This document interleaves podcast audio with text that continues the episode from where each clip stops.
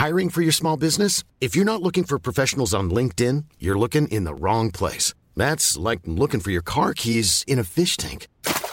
LinkedIn helps you hire professionals you can't find anywhere else, even those who aren't actively searching for a new job but might be open to the perfect role. In a given month, over 70% of LinkedIn users don't even visit other leading job sites. So start looking in the right place. With LinkedIn, you can hire professionals like a professional. Post your free job on linkedin.com slash people today. It's that time of the year. Your vacation is coming up. You can already hear the beach waves, feel the warm breeze, relax, and think about work. You really, really want it all to work out while you're away. Monday.com gives you and the team that peace of mind. When all work is on one platform and everyone's in sync, things just flow wherever you are. Tap the banner to go to Monday.com. There's never been a faster or easier way to start your weight loss journey than with PlushCare.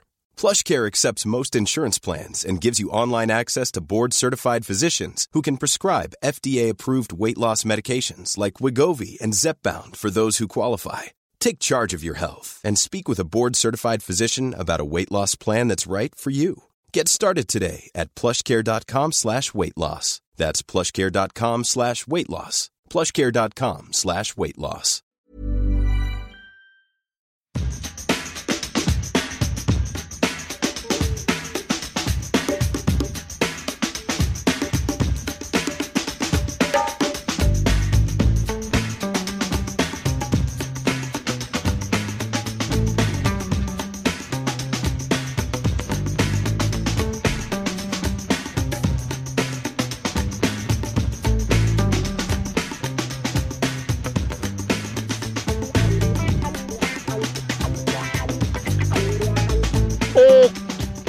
Där säger vi hjärtligt välkomna till inför podden inför Djurgården Helsingborg. Eller Helsingborg Djurgården. Med mig på länk har jag Djurgårdens Björn Hellberg, också snart inte känd som Robin Fredriksson. Det börjar äta sig fast det här nu. Ja, det kan jag väl inte påstå. Du, du blir alltid lika glad när jag presenterar dig som Björn Hellberg. Ja, det är ingen som har kallat mig det i alla fall. Så att, eh, fast det är svårt. Hade vi gått på matcher och sånt där, vilket vi inte gör, så då hade kanske någon gjort det. Men Ja. eh, mm. Du, det känns som att det var en evighet sedan vi pratade i poddformat. Eh, Hur har du haft eh, under denna ledighet? Ledighet. Ja, alltså, ja, det, det har varit en glucka här på. um, hur många dagar? Nio dagar utan match och det är ju. Ja, det längsta sen. Ehm, ja, innan säsongen drog igång och det har varit lite. Lite speciellt. det man. Ja, man är ju van sig vid att det är match ofta och man har lärt börjat tycka det är kul liksom. Um, kan, kan det här täta matchspelet faktiskt ha varit räddningen för den här publiklösa allsvenska? Mm, ja, det kan det väl. Det har ju varit ganska. Då har ju dock fort, Dplay har ju fortfarande inte så här. Uh, valt att sprida ut matcherna varje dag som man kanske hade trott. Att man kör två matcher om dagen eller tre matcher om dagen varje dag, utan man har ju valt liksom att sex matcher pågår en dag och sen inget på tre dagar och så där. Ehm, men visst, det, det har varit. Eh, eh, Alltså säsongen har fungerat roligare och bättre än jag trodde inför. Mm, jag är benägen att hålla med. Eh, jag måste säga dock att det har varit väldigt skönt med lite avbrott nu i några dagar. Eh, jag har passat på att åka till Gotland för första gången i mitt liv. Och inte varit där heller faktiskt. nej, Öland kanske 25 gånger, men Gotland nej. nej det, då har du missat något. Jag har aldrig varit på Öland, men eh, jag gillar Gotland och eh, måste säga att man Blir du, blir du förvånad om jag säger att jag var där på husvagnssemester typ varje sommar från att jag var 6 till 16? nej, Nej. inte ett dugg förvånad faktiskt. Väldigt eh, svenskt och förortsfamilj. Väldigt eh, Robin Fredriksson kompatibelt skulle jag säga. Ja, jag och min syster, vår hund, mamma sjuksköterska, pappa byggnadsarbetare, svensk bil, husvagn. Samma, samma plats varje år också. Alltså Ja. exakt samma. Ja. Samma vecka också, eller hur? ja, pappas jobb stängde ner samma vecka varje sommar. Mm. Eventuellt att ni de gånger ni har haft eh, sällskap med er från någon familj så har det varit samma familj. Mm, ja, i, i, ibland. Ja. Det var lite fördomar, men eh, nej, man måste säga det att sen semester och inte ha, alltså det är ju så lite folk här omkring. Eh, stor fördel. Lilla nackdelen är väl att väldigt många ställen har stängt för säsongen, men det är det gör ingenting för det är så otroligt skönt att slippa mycket folk. Så det kan jag varmt rekommendera. Sen eh, Sen måste man ju faktiskt lyfta det här med att eh, alla som är på Gotland frekvent och ska eh, liksom kalla det för ÖJN hela tiden. Alltså, vad fan Jag tänkte göra det när ÖJN. du sa att du var där. Va? ÖJN. Ja, det får man väl göra. Ja, det kallas ju så på lokalspråket. Ja, men apropå det, det, det är ju, jag, alltså jag har hört tre personer som pratar eh, gutemål. Sen är det, det är bara stockholmare här. Ja, jag har ju följt eh, det. Ja, det är ofta så med. Jag följer kriminalfilmgrej från Gotland och då är det ju ingen som pratar gotländska. Nej, men det är, det är ju film. Ja, Eh, exakt. s- Precis som att Sällan Wallander brukar, i Ystad pratar ingen skånska. det, det är sällan filmer är väldigt, väldigt, väldigt eh, snarlika verkligheten. Men du, apropå film, kommer du ihåg, i- när vi brukar spela in våra matchpoddar så brukar jag och du Tony surra lite innan och efter. Eh, visst var du med när jag trackade på honom eh, Reino Mimmi i fjällen? Att det var en guldrulle, eller att det är en guldrulle. Ja, Han skrev idag att han hade fått välja film för familjen på fredagsmyset och han valde Reino Mimmi fjällen och att han numera har bränt sina chanser till att någonsin få välja film till familjen igen. 98 minuter av hans liv var jag skyldig honom, skrev han. Ja, Jag vet fortfarande vilken film det är, men. Eh, får väl höra vad Tony tycker. Mm. Ja, ja, ja, men du, det känns som att vi har ungefär hur mycket som helst att prata om idag, eller hur? Ja, exakt. Nu har vi redan bränt sex minuter på skit. Att, eh, Ah, skit och skit, vi är ju bara glada för att vara igång igen. Du, vi kastar oss över ämnena och vi börjar väl med Astrid Ajdarevic och eh, timeouten som blev en separation från Djurgården till slut. Och här kan man väl säga hur mycket som helst, men vi ska väl försöka hålla oss till någorlunda nedkort, nedkortad eh, version. Vi, vi har väl haft det här på känn ganska länge, även om man kanske inte har velat eh, kasta ur sig det eh, brett i etern, eller? ja. eh vi sa väl det när timeouten annonserades att vi trodde inte att han skulle göra någon mer minut i Djurgården. Och, ehm, så blev det ju inte. Eh, och eh, nej, det är väl inte så otippat. Ehm. Vad tänker du om det då? Vad, även om, det, om du inte tycker att det var otippat, vad tycker du om det? Det är svårt att veta utan full insyn i vad som har hänt och inte hänt så att säga. Men eh, eh, det har inte varit en eh, lyckad. Eh, det har inte varit ett lyckat, lyckat äktenskap mellan eh, Astrid och Jorden från från dag ett egentligen. Eh, Jag, för mig har det varit en en drömvärvning i rätt många år. Eh, den här uh, spelaren som håller oerhört hög nivå i allsvenskan, men inte riktigt klara att hålla den utomlands. Så såg det som en ganska perfekt ålder för honom att komma till Djurgården här som 29 och eh, inte en spelare som är så beroende av eh, ja, någon fart eller så där, utan skulle kunna hålla väldigt hög allsvensk klass under de här tre åren. Och eh, det har inte fungerat helt enkelt. Han har inte varit tillräckligt bra. Ehm, men det är sällan man hamnar i en situation där man liksom köper ut en spelare efter ett halva kontraktet. Um, det är sällsynt.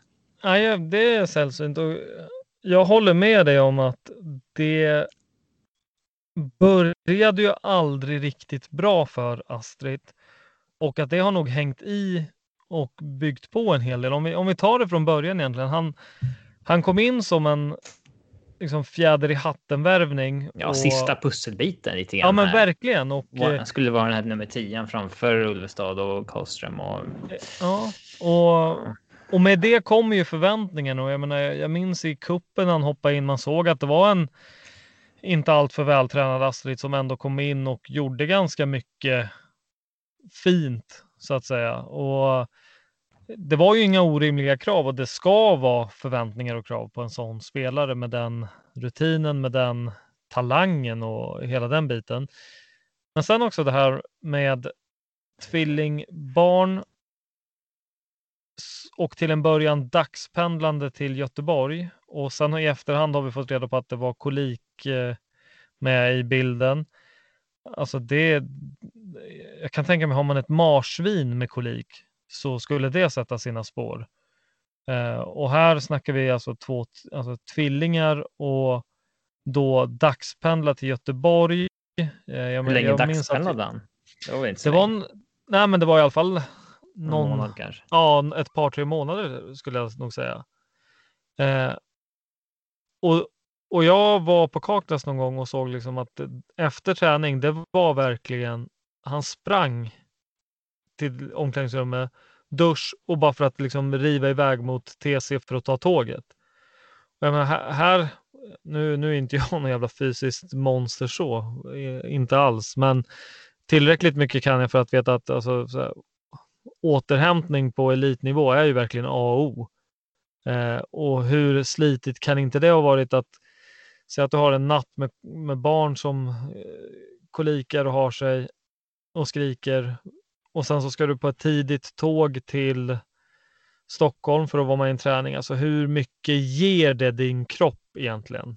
Kontra hur mycket tär det? Redan där så kommer han ju i en liksom, bra uppförsbacke, eller dålig då.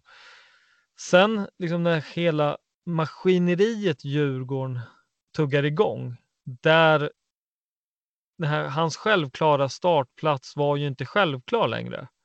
Eftersom att vi såg ju ett Djurgården förra året där i princip vem som helst mer eller mindre kunde vara borta. Någon annan hoppade in på en ovan position. Jobbet gjordes. Och det behövdes inte riktigt den där spetsen från med. Alltså nu hade vi spets i Danielsson och, och Boja. Och jag menar, då den här självklara stjärnvärvningen i Astrid var inte lika självklar på det sättet. Och jag menar, vet man hur han är, hur han, han är väldigt känslostyrd också. Alltså, här tror jag att det börjar bli tufft för honom eh, någonstans. Och sen kommer in i liksom år två, regerande mästare. Eh, sen kommer hela coronabiten på det. Eh, och han kände väl liksom, och mm, det såg man ju, han var ju inte given. Det var ju många matcher han inte startade eller ens blev inbytt och när han väl blev det kanske inte var någon superhit. Alltså det märktes att någonting inte står rätt till med honom och sen nu man behöver inte heller vara raketforskare för att förstå att eh, det troligtvis är någonting vid sidan av planen som stör att Astrid inte kan ha full fokus på att leverera på planen. Och antingen är det någonting väldigt stort, men då tror jag att Djurgården hade kommunicerat det på ett annat sätt. Men det behöver inte vara någonting stort för att det ska skälpa så pass mycket på plan. Och här ska vi ha respekt för liksom att hur mycket talang Astrid än har, vilka förväntningar och krav man än har på honom, så är det fortfarande en människa bakom. Att han inte mår bra i den här situationen. Det ska man ha jävligt respekt för. Och det är inte så jävla, alltså, det spelar ingen roll hur mycket talang han har, det spelar ingen roll hur mycket rutin han har. Uppenbarligen så kan även en sån person, och jag menar, det finns väl många alltså med ännu större talang än honom, eh, som, in, som inte mår bra och inte kan leverera. Och då kan jag bara tänka mig hur Astrid kan bli vid sidan av planen när han själv har höga krav på sig själv. Jag tror att allting har bara liksom bottnat i en nedåtgående spiral som inte har blivit bra för någon part. Och därför så tycker jag med facit i hand, det finns såklart detaljer som Djurgården borde kunna ha gjort bättre och säkert sämre också. Men att då kliva in för bägge parter, alltså jag tror nog det är en rejäl börda som lyfts från hans axlar också. Samtidigt som det för Djurgårdens del sportsligt måste ha varit det bästa just nu också, tror jag, givet situationen eh, som är. Vad tänker du? Uh, ja, uh, så är det väl. Um, men ja. ja. Jag tycker ändå den någon form av mognad från Djurgårdens sida. Alltså så här, Lex, eh, vad ska vi säga, Javo som bara de sista åren. Det blev ju inte riktigt bra där. Nej. Till exempel. Och jag menar, skulle man ha bara betat av Astrid, alltså är det schysst och bäst för honom egentligen? Jag menar, nu får han ju chansen att eh, ja, men få saker och ting att må bra igen och gå vidare och lira boll igen så småningom. Och, ja, menar, ja. Han verkar, alltså ryktet säger att han har uh, verkligen shapat upp sig här under timeouten rent uh, fysiskt. För det ska vi säga, lägga till att han. Det, det ligger ju lite på honom såklart att uh, han inte kom in i Djurgården i fysisk form och inte låg efter så pass länge. Alltså i princip hela, alltså hela 2019. Mm. Ehm, ja, verkligen. Det, det, det, ligger ju på honom liksom och den, den biten verkar han ha tagit tag i nu under timeout. Alltså den, den klubben som plockar upp honom nu kan nog eh, potentiellt fynda eh, rätt ordentligt. Eh, beroende på vart han hamnar då. Men han, hans marknadsvärde står nog inte så högt efter, efter det här. Eh, ja, efter tiden i Djurgården där, som inte har varit så bra, men eh, där han ja, just nu verkar vara på väg tillbaka eh, fysiskt. Mm. Och det är väl liksom bara det är väl inte så mycket mer att säga om det. Trist att det inte föll väl ut, men man önskar ju det... verkligen honom ja. all lycka till också. Ja, absolut. Uh, det är alltid, alltså, det är ju fan tio år sedan vi köpte ut en spelare liksom. Det, det, det är det ultimata.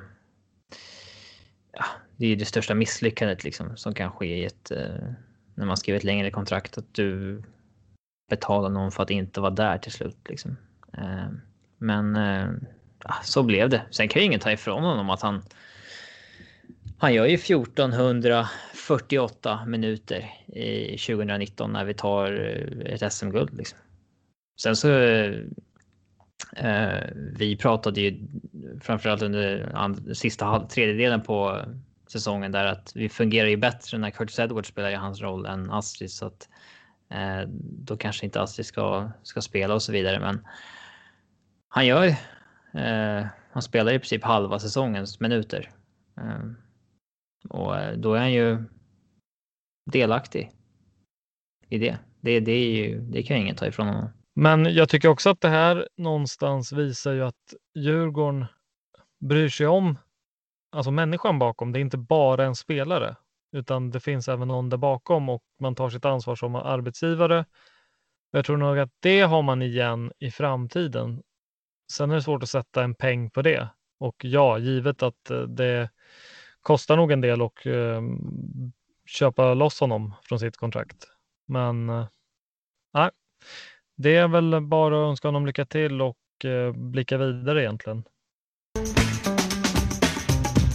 Vi ska väl ta upp en av mina käpphästar igen och det är ju biljetterna mot Örebro borta Eh, nu borde de flesta veta vad som gäller här. Eh, Örebro höll på pengarna otroligt länge och sen så skickar de ut ett mejl till skräpkorgen med en veckas eh, tidsfrist på att man hade, som man hade på sig och eh, kräva tillbaka pengarna. Eh, och det här stämmer ju givetvis inte. Eh, du kan när som i ja, många år framåt kräva tillbaka de här pengarna. Eh, det finns helt enkelt inget stöd i det Örebro hävdade i det mejlet, utan det är väl snarare mer att de vill få till ett avslut. Så det är bara att mejla Örebro och skulle de böka någonting så är det bara att gå vidare till Allmänna reklamationsnämnden så kommer den handläggaren att ha en väldigt enkel arbetsuppgift och bocka av den omedelbart. Så det uppmanar vi folk till. Du härjar ju vilt, höll jag på att säga, på Twitter. Du kan inte ha missat eh, senaste irritationen från de tre Häckensupportrar som lever där ute. Har du sett? Nej, jag har inte eh, sett någon Häckensupporter som har twittrat om det, men. Ja, men det, har jag. Det, det, finns ju ungefär tre supportrar till Häcken och eh, en av dem har ju gått bananas över eh, att Djurgården inte vill flytta på speldatum mellan Djurgården och Häcken nästa gång. Mm. Och det här är ju väldigt intressant för eh, vet du hur det här går till när man sätter speldatum? Nej, inte i detalj. Nej, jag kan, eh, jag kan inte heller i detalj, men jag kan ge dig ett eh, litet hum om hur det funkar. Det är så att man har ju två, tre spelordningsmöten som har varit och eh, då tar man liksom, man, man lyfter allt med föreslagna datum. Att ja, men finns det en träningsmatch där? Finns det någon som ska, ska hela laget på bröllop? Ja, men you name it, allt sånt. Och där har ju Djurgården då skött sitt och liksom att ja, men de här datumen har vi i Europa så det, just de här matcherna kommer bli väldigt svåra för oss att skjuta på. Och efter de här spelordningsmötena så tror jag till och med att det sker någon typ av så här sportchefsmöte också. Och även där har man ytterligare en chans att liksom lyfta någonting. Men nej, Häcken är tvärnöjda. De nämner ingenting om det här. Sen dyker det upp att det är någon jävla U21 landskamper. Va? Det är väl det det handlar om. Och de har fem personer eh, som eh, eventuellt kan bli uttagna eller är uttagna. Och då börjar de liksom härja om att Djurgården inte är tillmötesgående. Och det är så här, då de här tre supporterna som finns, liksom, vad fan, rikta er ilska åt rätt håll. Det är ju eran ledning som inte har koll på saker och ting, som inte har gjort sakerna i rätt ordning. De kommer att börja gnälla nu när besluten är fattade i juni. Men var, varför lyfte ni det inte då? Om ni, om ni såg att det krockade med en liksom, mer eller mindre junislandskamp, liksom, ja, varför höjde ni inte varningsflagg där och då? Jag tycker det är, och sen så här, pinga in Mats Enqvist i det här. Vad, vad ska han göra? Ja, oerhört svårt att förstå Mats Enqvist. Eh, alltså, de här mekanismerna i svenska fotboll, alltså vem, vem bestämmer över vem och alltså, så, nej. Mats Enqvist blev inpingad lite allting som kanske inte rör, ligger på hans bord. Men ja, men exakt. Men att, men att sitta och sova på spelordningsmötena det, och sen komma liksom efter att besluten är fattade. Det känns ju bara så här. Alltså, då sköter man inte sitt jobb. Vänd på det. Säg att Djurgården skulle börja gnälla om något sånt där. Då skulle man ju bara tycka, nej men vad fan, hörni, ni har ju haft era chanser flera gånger om. Varför, varför är ni inte bättre på ert jobb? Det är ju ert jobb att förutse att ja, fan, vi har fem, sex, sju, tio spelare som potentiellt skulle kunna bli uttagna. Den risken måste ni ta höjd för. Och det gäller väl alla föreningar, så vänd ilskan åt rätt håll och sen bara hålla på och försöka dra igång något drev om att Djurgården är, eh, det är ingen fair play och bla bla bla. Ah, vässa er.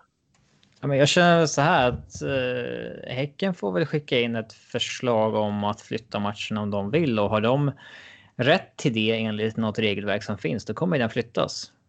Och mm. eh, man, man, kan skicka med ett medskick där att innan ni tror att ni har rätt med någonting, trippelkolla där, för jag vet en i Djurgårdens organisation som har stenkoll på det här. Och eh, honom kör man inte över när det kommer till juridiken i alla fall. Nej, men liksom. Det är, alltså, det är inte Djurgårdens. Eh, alltså, Djurgården har ingen anledning att liksom av ren godhet vilja flytta en match för att en motståndare vill det. Men sen om motståndaren har rätt till att få till en flytt för att hej, det finns en regel som säger att har man så här många spelare borta på grund av landslagsspel, då får man flytta en match. Då är det väl det fair. Men det finns det väl inte så vad jag vet. Nej, precis. Nej, jag håller med. Hade det funnits så är det fair, men att alltså, Häcken är väl mycket väl medvetna om att de är kokta i skit i den här frågan och därför så försöker de köra något drev via media och sociala medier och sånt. Så nej. Skärpning där. Ja. Och, eh... och, när vi ändå är på tapeten så kan vi väl säga att eh, vi kan väl eh, Fotbollskanalen var väl först med nu och rapporterade om att eh, coronan sprider sig i Helsingborg och att eh, matchen eventuellt kanske skjuts upp då. då. Vi ska säga ja. det här också att när vi spelar in det här så är det sent fredag den 28. Fredag, ja, midnatt då. Ja, och eh, vad jag har hört så har det inte ens kommit in en begäran om att skjuta på det här. Jag tror att man är väldigt, väldigt, väldigt försiktiga med att försöka skjuta upp matcher om det ens är en möjlighet. För ja, men det finns väl ett protokoll. Det har för mig att eh, det står att man i ganska stor utsträckning ska fylla på underifrån om man inte kan.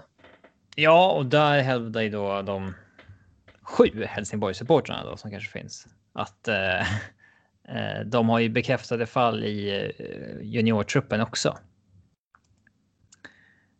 Och eh, jag vet inte vad regelverket säger heller. Är det så att man har bekräftade fall i både senior och juniortrupp och att då, är, då måste en match flyttas, då kanske det är så.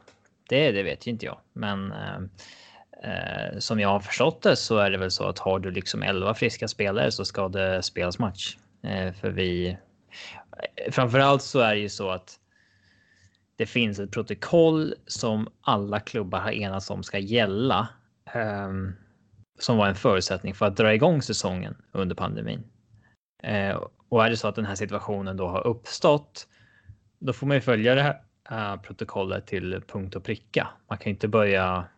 Alltså annars så var det ju bara ett. Annars så var det ju bara en liksom en låtsasgrej för att dra igång säsongen om det här inte gäller nu liksom. Eh, ja, men det där menar hela, hela protokollet blir ganska eh, urholkat om, om det nu helt plötsligt, om det, om det visar sig att Helsingborg har 11 eller kanske 12, 13 tillgängliga spelare. Om matchen ja, inte kommer till spel, då, då, då, är det bara, då kan man ju tutta eld på det där protokollet. Liksom. Då, då behövs ju inte det. Ja, men jag har sett lite Helsingborgs-supportrar som vill säga ja men vad då är det bättre att folk blir smittade? Så det där skiter ju ni i. Ni vill ju bara inte gå in i en match med och riskera att torska den för att ni har eh, liksom saknar några av era bästa spelare. Det är bara det det handlar om för supportrarna. Liksom. Det... Mm. Ja, och jag menar någonstans måste man ha tagit höjd för det här och som du säger kommit överens om att Ja, det här är ingenting som hanteras nu. Så, Oj, nej. det här hände, vad gör vi? Utan alla nej, har ju förutsett det här och exakt. kommit fram till att om det här händer så gör vi så här. Och då måste mm. man ju mm. följa det när det här väl händer. Man kan inte liksom... Eh, alltså bara hitta på någonting som känns rätt just nu. Eh, sen, eh, alltså, som jag förstått det så eh, Helsingborgs ordförande har också sagt att man inte liksom begärt att få någon match flyttad, men i det här regelverket så finns det ju möjlighet att en match skjuts upp ifall under matchdag flera liksom, spelare visar symptom. För då kan man ju inte garantera att eh, de andra i truppen inte är smittade liksom, och men bara inte hunnit visa symptom så att säga. Så att, Nej, men precis. Och vad, vad jag förstår rutinerna i det här nu är väl att hela truppen testas väl, har väl gjorts och eh, liksom så här resultat ska väl komma under morgondagen och att man tar det därifrån beroende på vad, vad det visar helt enkelt. Ja, så när vi mötte Malmö borta, då hade ju de fallit i truppen. Ja, Som, precis. Eh, och det var inget gnäll då inte. Men nej, de det, här var ju, det här var ju också väldigt... stjärnspelare.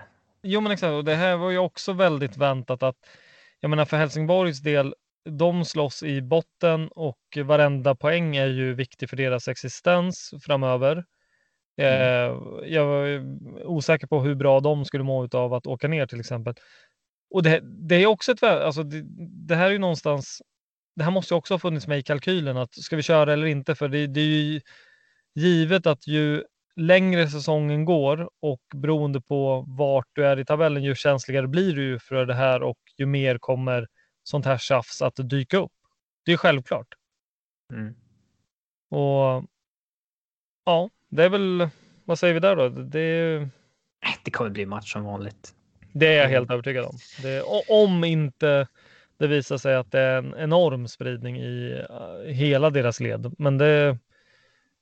Jag tror verkligen att. Uh, Farligt att sitta och säga det här när det är typ 12 timmar tills vi släpper podden. Men eh, det, det... vi får släppa den tidigt så att vi, vi i alla fall kan säga att ja, men vi, har, vi hade redan släppt den då. Ehm, jag tror det kommer bli match eh, så länge som eh, Djurgården får säga sitt i alla fall. Och eh, det, fan, man vill ju att Djurgården ska stå på sig i både Häckenfrågan och eh, eh Helsingborgsfrågan helt enkelt. Ja, alltså om någon sitter och tänker att ja, men, för Djurgårdens del spelar det ingen roll om man skjuter upp matchen eller inte. Det gör det ju visst det. Alltså man har ju planerat för det här och man ska spela i Europa samtidigt som man spelar. Det, det är klart som fan det här påverkar. Alltså ingen vill väl flytta matcherna med en liksom kort varsel för att andra laget har planerat dåligt eller inte skött sina liksom, rutiner för ja, coronan. Ja, men också. Jag tror nog det är väldigt få i både toppen och botten. Det är väl möjligen liksom i mittenlagen som kanske inte bryr sig ett dugg. Alltså, för jag, jag såg någonstans Häckens förslag till flytt på det här. Alltså, ska vi ha en haltande tabell fram till ganska långt fram. Ah, gud vad jobbigt. Ja, ja men alltså det, det går inte. Och, och med, med det här täta matchandet också. Alltså, det blir mycket avvägningar. Ja, men okej, fan, alltså, jag kan ju tänka mig att det i slutet mot säsongen kommer bli mycket att okej, lagen runt omkring oss, de, vi fick resultaten med oss eh, den här omgången.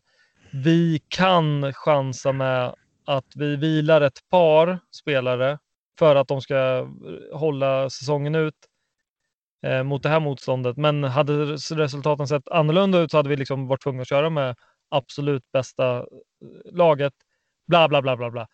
Och då, alltså... och då har en jävla haltande tabell mitt i det. Det, alltså, det är ingen som tjänar på det.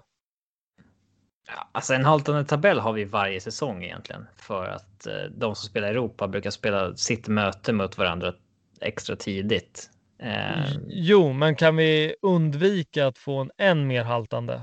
På grund ah, av... Det spelar nog inte så stor roll för någon, men... Det tror jag nog. Alltså, det tror jag verkligen. Alltså, så också så här, är det alltså om. Jag vet inte när matchen skulle spelas i så fall. Om det är liksom i december eller om... Jag har för mig jag har sett no november. Jag ska inte ta gift på det, men, men det blir, då blir det också så här. Häcken menar på att ja, men det är inte en sportslig chans för vi har så mycket folk borta i, på U21 nivå. Okej, okay. Men om vi klämmer in det senare då, beroende, alltså är det sportsligt för, för Djurgårdens del att få tätare matcher senare? Alltså, förstår du vad jag menar? att Om Djurgården nu har planerat någonstans, ja men nu ska vi lira mot Häcken här i september. Så här ser matcherna ut i september. Sen bara, ah, fan, där blev det en lucka, men så blir det mer tätt senare på säsongen. Det, det är liksom, vad fan, bit i det sura äpplet. Ni har varit usla. Då får ni stå för det helt enkelt. Eller hur? Ja, om eh, dina uppgifter stämmer om hur det går till med matchplaneringen så är det ju givet. Ja, de uppgifterna är jag beredd att ta gift på kan jag säga. Uh, ja, skit i det. Robin. Vi går vidare. Idag lottades ju Svenska kuppen och eh, vad säger du om motståndet? Ja, eh, listan med lag vi kunde få var ju eh, eh, ganska så lång. Så, så, man såg ju att Sollentuna var där. Man tänkte ju att liksom inte, inte fan kommer vi att lottas mot Sollentuna liksom för det var ju en på 20 eller något sånt där. Eh, men eh, klart det blev så. Det man ville undvika var väl kanske Brommapojkarna Eh, eller eh, Sandviken som vi hade problem med i kuppen eh, ja, nu då i, i mars. Eh, men ja, Sollentuna är ju ett lag i division 1 som går eh, okej, okay, tror jag. Eh, men eh, de är väl framförallt kända i Djurgårdskretsar för att de har en, en spelare som eh, representerar Djurgårdens IF i 08 fotboll framför allt. Och det blir en konstig situation för eh, Fabbe kan jag tänka mig. Alltså Fabian Ahlström då, för er som inte mm, känner till. Mm. Det han kommer undan med det är ju att det inte är någon publik. För ja. jävlar vad kul det hade varit. det hade ju nästan... Publik. Ja, det hade varit kul om han mötte AIK eller Bayern istället. Alltså med sånt. Mm. Alltså hur. Han hade blivit så jävla utbuad så att. Uh, det hade varit ett minne för livet för. Mm. Alltså det. Ja, jag får köra en inför podd och då får han vara Sollentuna representant helt enkelt. Uh, ja, jag, jag, tror ju dock att Fabbe hade varit ganska enkel att psyka ut. Jag, jag ser framför mig med publik hur han, nu vet jag inte om han lägger hörner då, men säg att han lägger en frispark nära, ja, nära publiken. Jag tror att man skulle kunna ropa ett och annat som skulle få honom att tappa fokus totalt. Ja, eh, jag har ju sett honom spela några gånger. Han är ganska lik Fredrik Ulvestad i spelstilen. Eh, skillnaden är att det ser ut som att eh, han ser ut som Fredrik Ulvestad i liksom ja, slow motion på något sätt. Det är liksom lite, allting är lite långsammare och med mindre kraft. Men det är den spelstilen han, eh, han har. Eh, han, känns, alltså, han känns lite alltså, snällare än Ulvestad också. Alltså det, det, det kanske inte sätts en axel när det borde eller när det finns lucka. Han, han, Fabbe känns ju genomsnäll. På det sättet. Ja, det är väl. Uh, så får vi se om han startar eller inte. Då. Han är väl halvordinarie som jag förstått det. Jag, jag vet inte hur många matcher han har startat, men.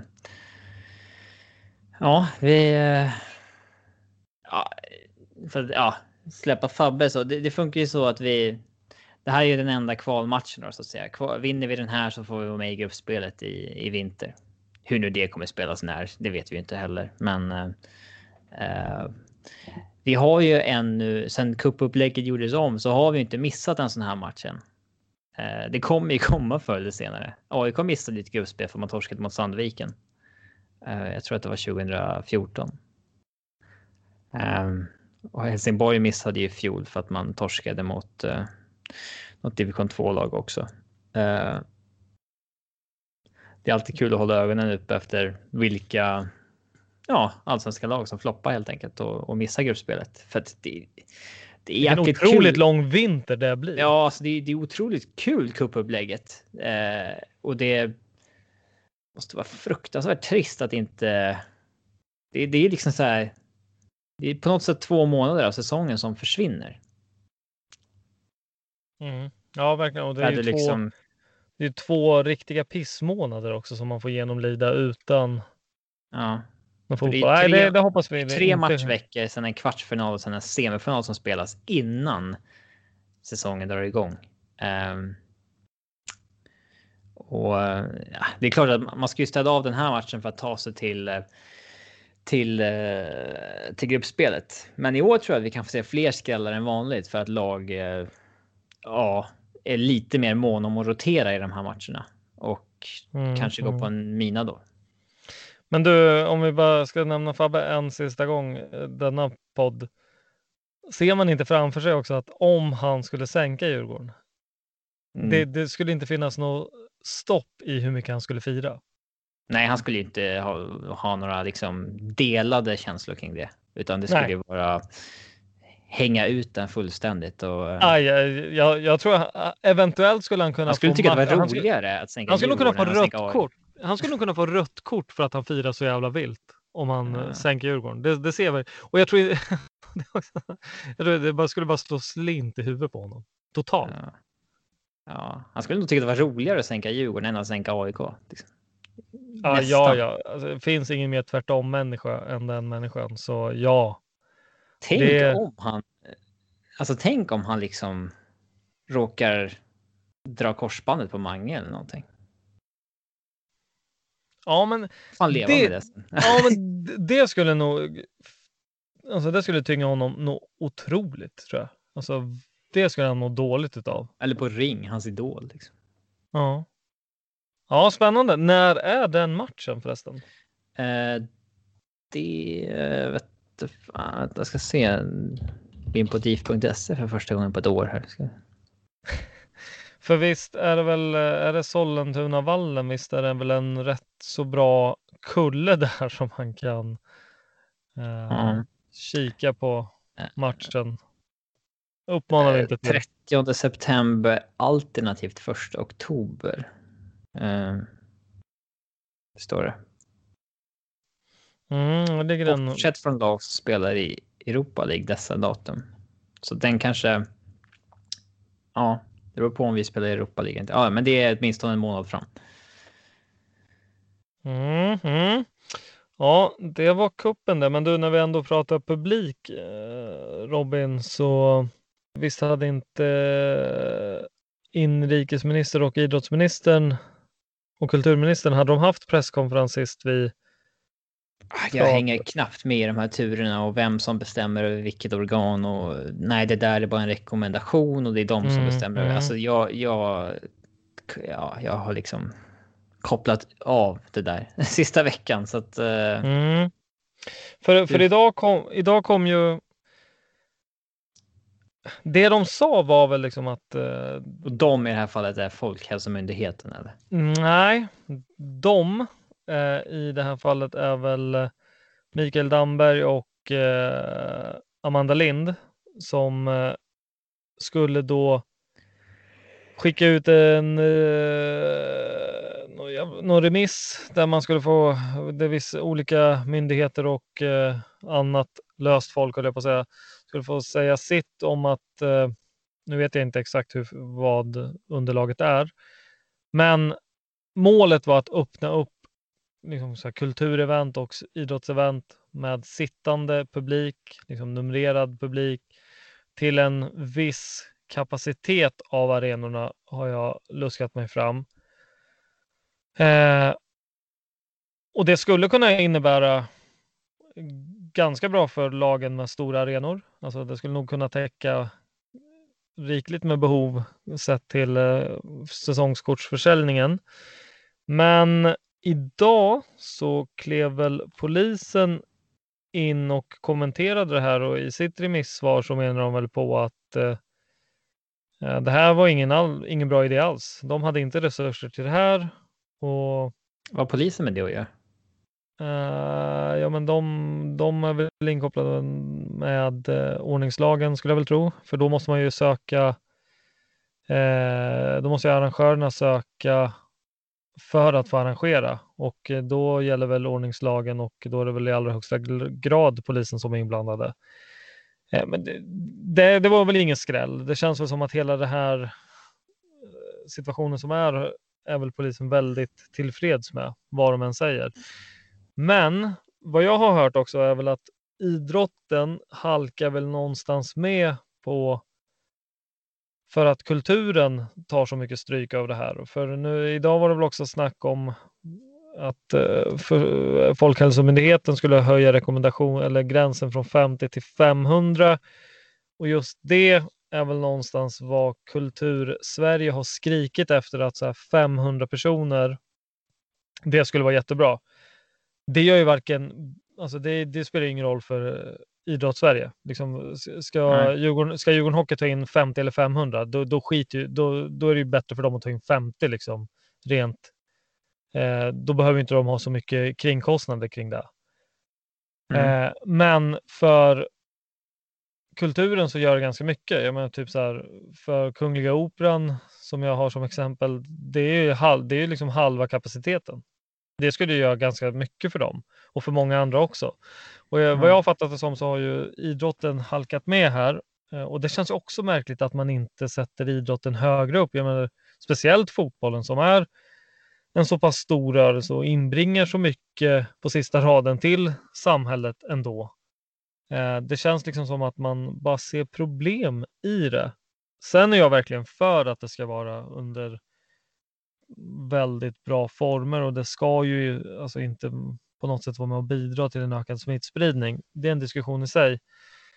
Men jag är inte så säker på att så här, våra föreningar, alltså då Djurgården i det här fallet, liksom, jag tror inte Djurgården, alltså jag tror inte det kommer bli mer än 11 000 som får komma till exempel. Och det är vad Djurgården har sålt säsongsbiljetter. Och då är så här, då kommer Djurgården inte tjäna någonting på de här evenemangen. Eller på de här Nej, det har vi ju det har vi vetat om. Ja, Nej, alltså, och, länge. Exakt, för, för, för Djurgården har ju, liksom, det, man vill ju komma till ett läge där man kan sälja lösbiljetter dessutom. Och då blir det så här att, säg att det skulle öppnas upp för 10 000, vi leker med tanken. Det skulle innebära väldigt mycket mer kostnader än vad Djurgården har idag på de här stängda matcherna, såklart. Eh, och då är så här frågan, vill man det samtidigt som kortsiktigt så blir det en kostnad. Men det skulle ju förmodligen öppna upp för att fler är villiga att pynta säsongskort till nästa år. Kontra, skulle gränsen fortfarande vara 500 ja, pers, då tror jag att det blir jävligt tajt nästa år att få folk att köpa stödsäsongskort eller ens köpa säsongskort. Ja, alltså det där är väl det som jag har hävdat länge. Alltså att, eh, att det kommer vara lite publik i början. Det kommer ju kosta, alltså det är en liten smäll man får ta för att eh, eh för att rädda säsongskortsförsäljningen till 2021 och eh, liksom påbörja eh, vandringen mot ett normalläge så snabbt som möjligt. Ehm, men eh, eh, för jag tror att det blir ju är vi inte en enda människa på läktaren i omgång 30, då är det svårt att sälja några säsongskort. Eh, då tänker nog 95 procent av alla att äh, jag köper nog lösbiljetter när det kommer igång. Um, och, jag, och jag tror att även 50 eller 500 på läktaren kommer göra det mm. väldigt svårt.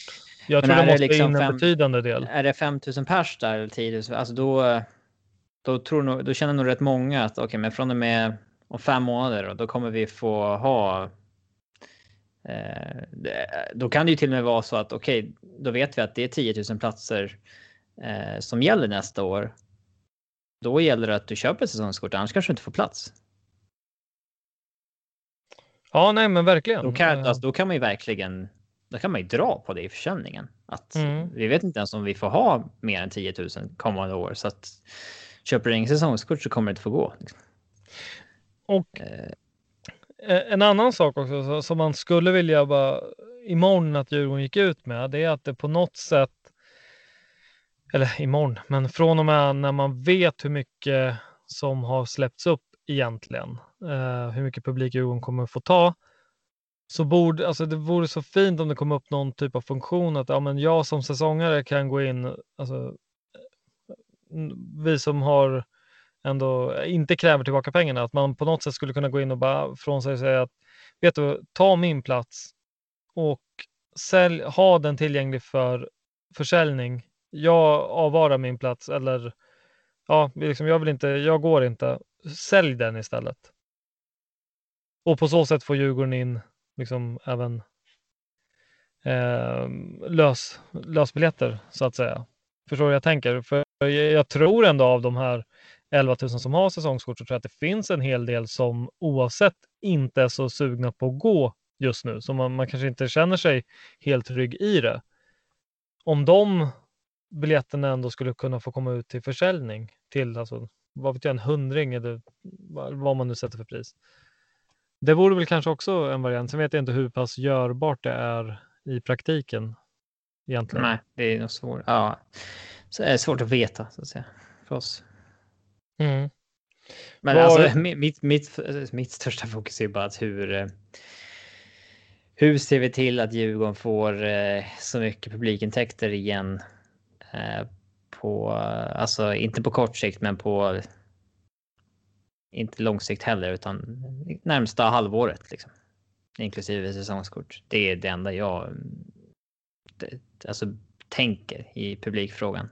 Att det ska bli eller många känner nog att ett scenario där vi får gå 5000 pers med 10 meters avstånd och så vidare, att det, det kanske inte är så kul, men det kommer inte bli kul med, på jä- jäkligt lång tid framöver. Och diskussionen måste mer handla om vad, vad är bäst för Djurgården ekonomiskt kommande halvåret. Det, Mm. det tycker jag hela diskussionen borde utgå ifrån. Liksom. Jag håller med. Eh, Hur, hur hade du gjort om du fick reda på att ja, men du, nu släpper vi på 10 000 eller 5 000 och du, du har blivit lottad eller hur man nu löser det och får gå. Är du sugen på att gå då? Jag har sagt nej. Att, nej, jag kan nog ju skänka den biljetten till någon annan som hellre hade velat gå. Eh, men. jag hade nog velat gå på åtminstone någon match och se hur det känns. Alltså. Det är ändå en grej som. om. eh, eh liksom.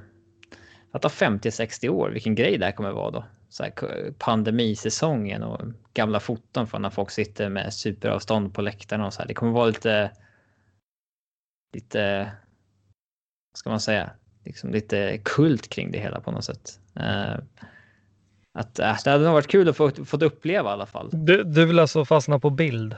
På, Ja, men typ. det är det du försöker säga? Eh, nej, men så, jag hade nog inte tyckt att det var så kul, men det hade nog varit ändå någonting man. Eh, ja, hade velat. Eh, vad säger man? Uppleva, prova liksom och sen. Jag är förhoppningsvis tillbaka i ett normalläge så snart som möjligt, men. Eh, ja, Mm. Jag skulle nog kunna tänka mig att eh, du har ju varit på matcher i år. En ja. Eh, och ja, jag hade verkligen kunnat tänka mig att uh, blir det, skulle jag ha möjligheten att eh, ta loss min biljett och ge till, eller alltså sälja den till någon, eller om någon annan köper den för en hundring per match, så hade jag nog absolut kunnat tänka mig att göra det Mm. faktiskt. Ja, om någon säljer det, alltså. Till, alltså köpa då biljett till Djurgården, inte till mig, utan Ja. Det hade jag inte haft något problem med faktiskt. Men ja, får se. Det känns som att det kan hända hur mycket. Det kommer nog komma en hel del utspel nu kommande dagar fram till första oktober. Vi börjar närma oss och snacka lite inför Helsingborg nu, men först så ska vi säga eh, dök upp snack om eh, att det fanns bud på Ulvesta. Ulvesta säger du, Dplay eh, inspirerat. Fick jag äta upp den nu? Ja. Ja, han, han säger alltså.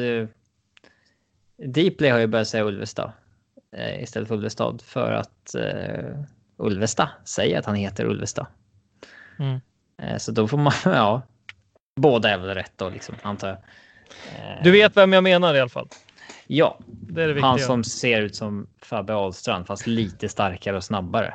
Lite elak. eller? Nej, ehm, ja. Ja, Anna Lavdic på Expressen rapporterade ju då att vi har fått in ett bud på 3 miljoner kronor och eh, Lavdic brukar veta vad han eh, han och Disco brukar ha på, på fötterna eh, i de här fallen. Eh, och, Tro, tror vi att det är alla som breakar någonting på Expressen? Tror vi att det är sånt som spiller över som disco inte orkar? Alltså det, Nej, det, det avsnittet av Toto Balutto när Anna Lavdic drog den här transfer storyn så pratade han lite om hur han och Disco jobbar och eh, ja, ja, det kan man lyssna på om man är intresserad av det. Men eh, eh, alltså för att Disco fick ju barn här idag typ. Det var ju. Borde inte han tänka på sånt när han planera bara att här, nej, vi kan nog inte föda kring deadline day. Det, hade, det kan bli problem. Liksom. Nu är inte det här någon blommor och bin-podd, men det är inte alltid superlätt att eh, planera. Äh, planera och eh, det ska ju klaffa en del. Du får ska skicka en länk till dig så kan du få läsa på mer. Uh, men ja. ja. Jag kan tänka mig att deadline day för honom, för honom då för fyra dagar sedan var kanske lite extra stressigt i och med att han visste att när som helst kan det kanske hända något där också. Men. Ah, ja. Ett bud på 3 miljoner på Fredrik Ulvestad eh, som har ett kontrakt som går ut om exakt eh, fyra månader. Då. 31 december. Och eh, eh, ja. Eh, till att börja med ska man väl säga att eh, Avdic säger ju här, han nämner ingenting om att Djurgården ska ha nobbat det här budet, utan det är snarare någonting man tar ställning till just nu. Um, och att um, eh, franska transferfönstret stänger inte på ett tag. Nu minns jag exakt vilken dag det är, men det, de har fortfarande öppet. Uh, och um, Nämnde du att det var Toulouse som... Ja, Toulouse. Eh, Johan Elmanders gamla klubb. Eh, och det är väl en, ja, de spelar ju då i franska andra ligan. Um, så det är väl en, eh, det hade varit en okej okay flytt för, för, för honom. Men eh, Avdic rapporterar ju då att han tror att Djurgården säljer om man får kring 5 miljoner för, för Ulvestad. Då. Eh, och det, det skulle väl inte förvåna mig heller faktiskt. Att, alltså när man har en spelare sån här som man Visst, det kan låta som jäkligt lite pengar för en, liksom en topp tre spelare i laget, men. Eh, om vi vänder på det. Hade ju Djurgården aldrig i helvete betalat 3, 4, 5 miljoner för att låna Ulvestad i 13 matcher. Hiring for your small business? If you're not looking for professionals on LinkedIn, you're looking in the wrong place. That's like looking for your car keys in a fish tank. LinkedIn helps you hire professionals you can't find anywhere else, even those who aren't actively searching for a new job but might be open to the perfect role. In a given month, over 70% of LinkedIn users don't even visit other leading job sites. So start looking in the right place. With LinkedIn, you can hire professionals like a professional. Post your free job on linkedin.com slash people today. Burrow's furniture is built for the way you live. From ensuring easy assembly and disassembly to honoring highly requested new colors for their award-winning seating, they always have their customers in mind. Their modular seating is made out of durable materials to last and grow with you. And with Burrow, you always get fast, free shipping. Get up to 60% off during Burrow's Memorial Day sale at burrow.com slash ACAST. That's burrow.com slash ACAST. burrow.com slash ACAST. Millions of people have lost weight with personalized plans from Noom. Like Evan, who can't stand salads and still lost 50 pounds. Salads generally for most people are the easy button, right? For me, that wasn't an option. I never really was a salad guy. That's just not who I am. But Noom worked for me. Get your personalized plan today at Noom.com. Real Noom user compensated to provide their story. In four weeks, the typical Noom user can expect to lose one to two pounds per week. Individual results may vary. Mm, nej. Inte ens nästan. Är det samma sak då? Eh, både, både ja och nej. Alltså, om man sitter där vid förhandlingsbordet då har du alla alternativ. Antingen går du därifrån med pengarna eller så går du därifrån med Ulvestad i behåll. Eh, så, så, så, är det väl. Eh, för att det är en spelare som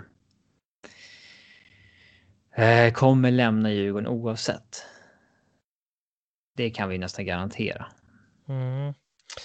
Vi kan väl spä på ryktena lite med att uh, Ulvestad, eller Ulvestads uh, sambo eller fru, jag vet faktiskt inte om de är gifta, slängde ut på Instagram att deras lägenhet är till salu.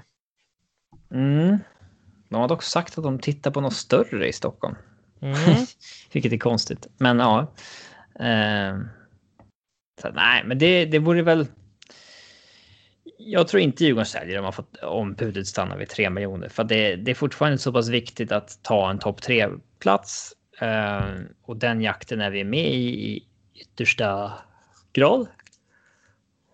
Eh, ihop med fyra eller fem andra klubbar. Eh, och sen så har vi ju. Det här kom ju på tal inför Champions League-kvalet också. Att så här, vi kan inte sälja Ulvestad inför Champions League-kvalet. Det är för mycket pengar i det. Och så ser vi ju hur det går där liksom att det. Jag tror inte man ska ta så mycket. Eh, liksom långsiktiga sportsliga beslut vad gäller köp och sälja av spelare baserat på huruvida man ska spela i Europa eller inte faktiskt. För det, ja, det är så osäkert liksom. Men vi har fortfarande ett Europa League-kval att spela där vi troligtvis får en ganska lätt match nu och sen en lite svårare då. Så då är det väl 13 matcher plus åtminstone två Europamatcher och den här cupmatchen då, mot hans eh, kopia Fabian Ahlström. Då. Eh, så att eh, nej, jag, jag, jag, tror inte man säljer för tre, men börjar ju gå upp mot fem miljoner så då, då är det nog svårt att säga nej, alltså, för det är ganska mycket pengar för en spelare som bara har kontrakt några månader till. Det skulle ju nästan ha finansierat hela hans liksom tid i Djurgården. Vad gäller lön och den biten. Ja, och när du lägger fram det så, då är det ju. Då är det ju faktiskt. Knappt försvarbart, va? Att nej. inte sälja. Fast ja, nej, det är jävligt svårt. Alltså, säg att budet kommer imorgon. Säg fem och en halv miljon imorgon. Vad fan, vad, vad gör Bosse och Henke? Mm. Eh.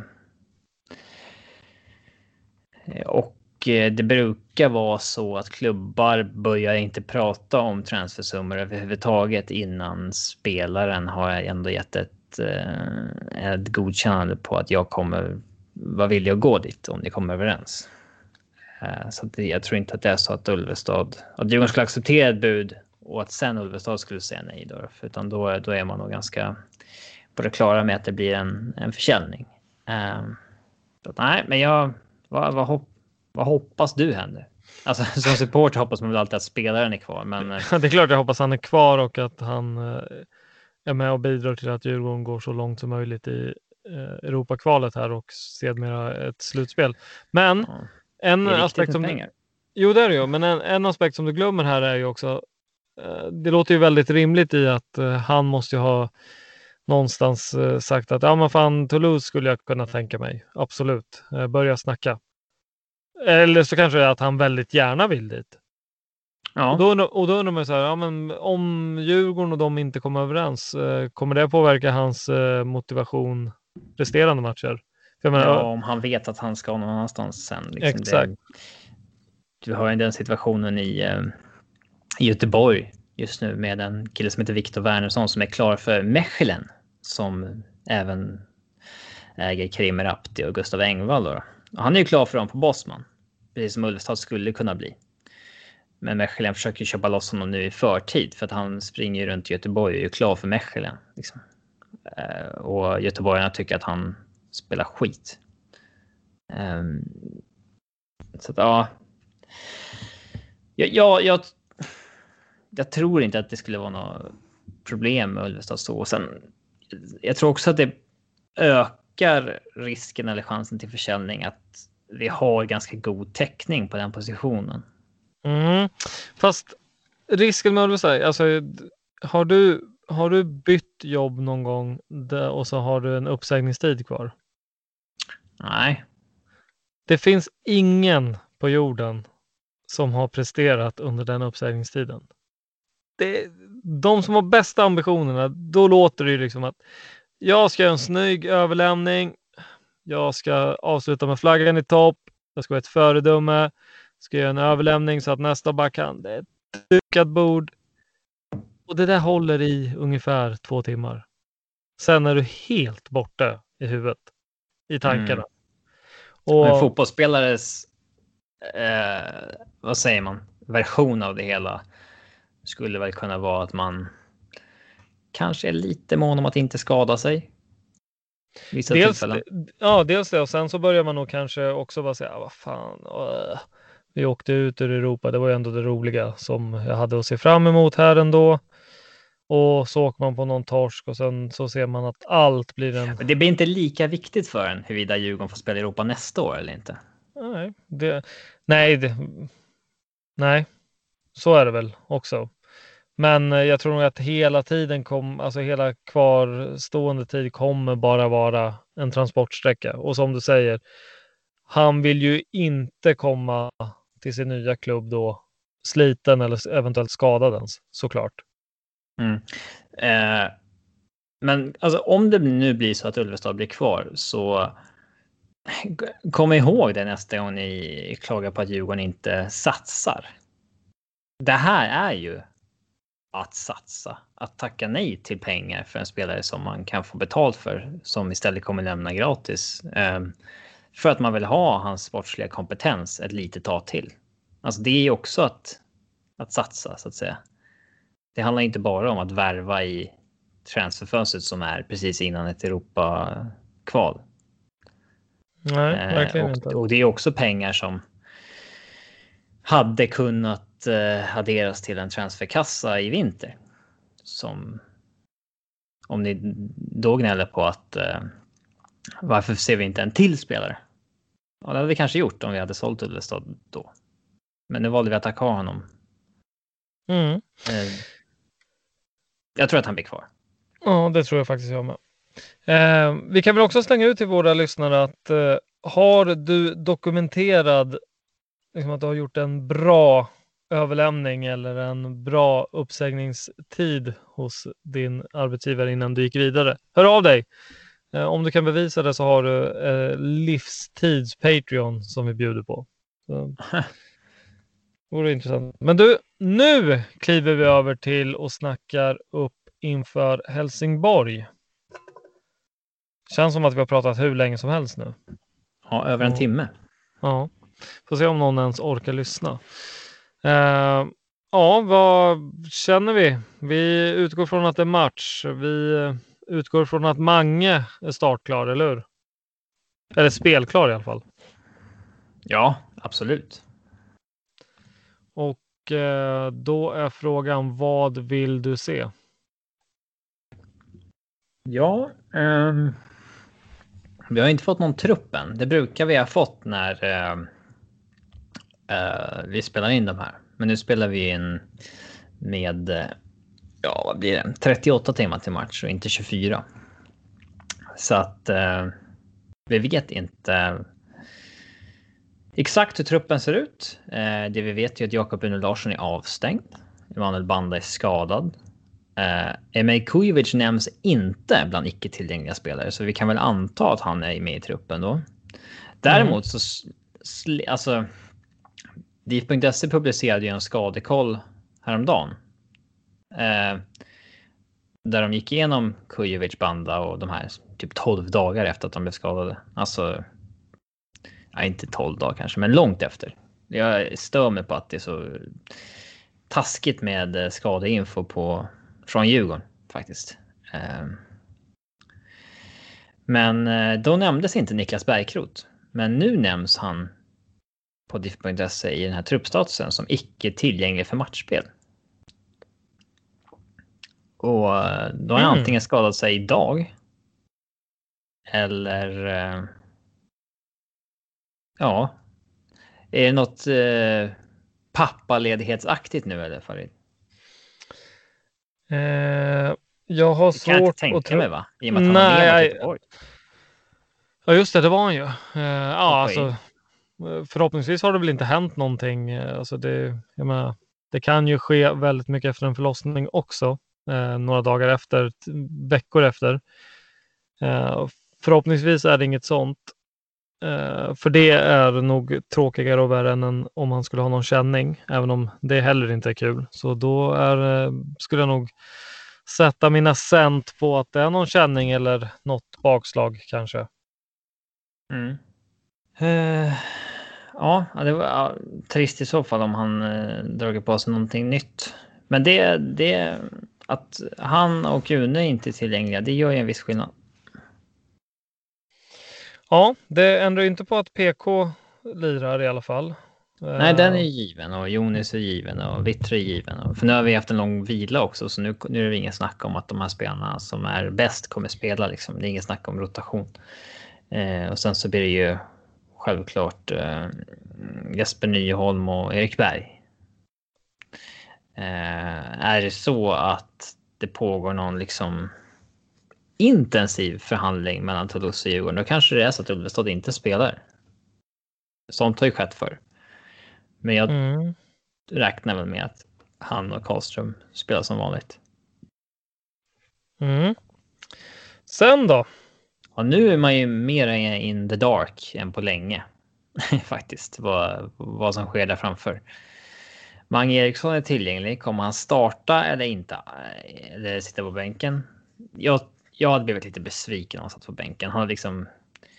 Han har tränat med Djurgården i typ en vecka liksom. Det ska inte vara. Ja, och han kommer ju från matchspel. Ja, och han känner tränarna sen innan och alltså det är, det är ibland så tycker jag man tar det lite väl lugnt med att fasa in en ny spelare.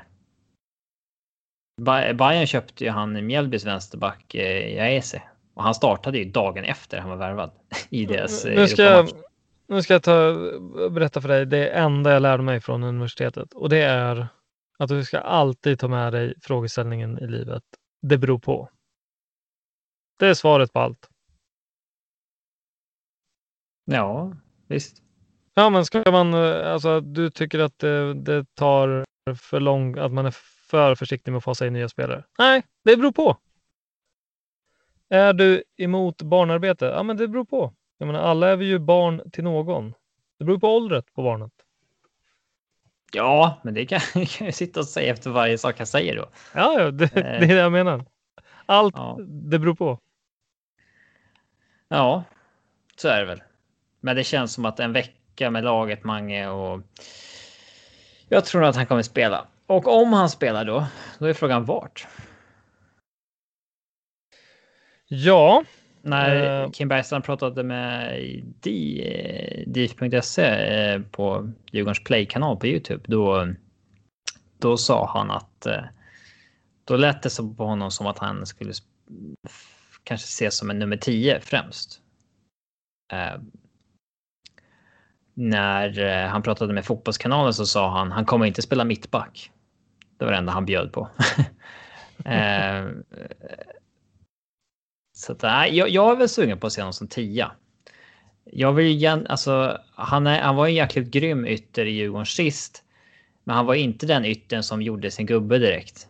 Den egenskapen har han inte. Utan jag vill ju nog mer ha honom centralt i den positionen där vi har haft ganska låg skicklighetsgrad om man säger så. Eh, Mange är bra på det mesta. Han bra offensiva instinkter, tar sig in i boxen, kan avsluta med både höger, vänster och huvudet. Eh, det... Jag, jag ser gärna honom i nummer 10-rollen. Eh, nu är ju dessutom Banda borta som annars hade... ja, ja, jag tänkte säga det. Det känns väl som att han kliver in som nummer 10, va? Ja, alternativet är väl Edwards liksom. Eh, och ja, då, då väljer jag väl eh, eh, eh, Mange. Men sen kan det ju också vara om nu Bergkrot är borta. Tanken kanske var att Bergkrot skulle starta på kanten och så är han borta. Då får Mange kliva ut. Så, så, något sånt kan ju ställa till det också. Men. Eh, eh, Nej, jag tror att han spelar tia och att Harris och Ring spelar på kanterna som, som vanligt. Um, jag hade gärna sett Chili på vänsterkanten för att man liksom lite spänd på vad han kan ge oss nu. Uh, men uh, sen tror jag väl att det blir Kalle, Kalle Holmberg som nia. Och det är ju trion som inte gav oss någon fart sist. Men det är också en trio som har spelat ganska många matcher och gjort det bra i Djurgården också. Eh, så att det. Det skulle väl inte förvåna mig. Jag tror inte Kujovic kommer gå in i startelvan efter att ha varit skadad. Eh, Nej. Det är lite intressant här. Jag fick eh, lite input, input från en eh, lyssnare här som slängde länkade till eh, The Dplay la upp eh, assistligan. Haris Radetinac, sex assist. Eh, ska, och med kommentaren, ska Robin sluta gnälla på Harris nu? Har jag gnällt på Harris? Uh, ja, men det har väl varit lite mer jag och Tony som har varit pro Harris, va? Ah, jag brukar väl vara mer pro Harris än Tony är, eller? Nej, nej, nej. Nej, nu. Oj, oj, oj. Hur kort minne har du? Ja, eh, Tony brukar väl säga att det alltid är liksom. Man vet vad man får av Harris, men äh, vi brukar väl vara ganska eniga där. Sen han. Eh, I år har han gjort poäng som han inte gjort eh, de senaste åren för att han har fått spela väldigt mycket igen. Tack vare eller på grund av skador på Bärkrut. Eh, och det är väl en. Eh, alltså sex assist på de minuterna han spelat är ju absolut bra. Jag, jag, jag tror ju att han spelar i startelvan imorgon. Inte bara för att Bärkrut är borta, men. Eh, argumentet att spela Bärkrut är annars att han. Bärkrut har ju en lång historik av att göra ganska mycket poäng per spelad minut. Men. Um, um, mm. är, är, i, I den. Är det, är det viktigt eller är det av vikt att faktiskt granska när den poängen gjordes? Alltså i vilket skede mm. i matchen? Nej, det tycker jag inte. Alltså, många... Det är många, några anfallare i Djurgården också genom åren som har fått så kritik för att ja, man gjorde bara målen mot bottenlagen. Så, ja, men de ska väl göras också. Liksom. Eh, och det är väl klart att alla spelare gör ju mer poäng mot de sämre lagen än mot de bättre lagen. Det finns ju inga spelare som gör mer poäng mot bättre lag men lite poäng mot sämre lag över tid. Det händer ju inte. Nej, det borde ju rimligtvis vara att man gör lite fler mot de sämre. Ja, men fast eh. då håller du inte med om vad då? Om du, om du gör eh, om du nu har jättefin poängstatistik och så går man in och tittar på det, alltså sett i dina minuter och så visar det sig att du eh, kommer in och gör poäng när vi, när vi har en 3-4 noll eller målsledning. Är de verkligen som, jag menar, Uspen med Boja var ju att han gjorde 15 mål i 15 olika matcher där många av dem var direkt poänggiv, alltså poängvinnande. Mm, ja, fast det är en grej som. Spelar han en till säsong i Djurgården, då kan jag garantera att han har minst en match där han gör två mål. Alltså det kom, det där var ju. Alltså det, det var ju en slump att det blev så. På, på ja, många sätt. Liksom. Jo, men absolut. Men okej, om vi säger så här då. Och säg, alltså, det här är inget agg mot Bärkrot på något sätt. Eh, men säg att han har 10 poäng i Djurgården och eh, alla är när vi leder med två, tre, fyra bollar. Och så har du någon spelare som gör tre poäng. Men de är när det står lika i matcherna.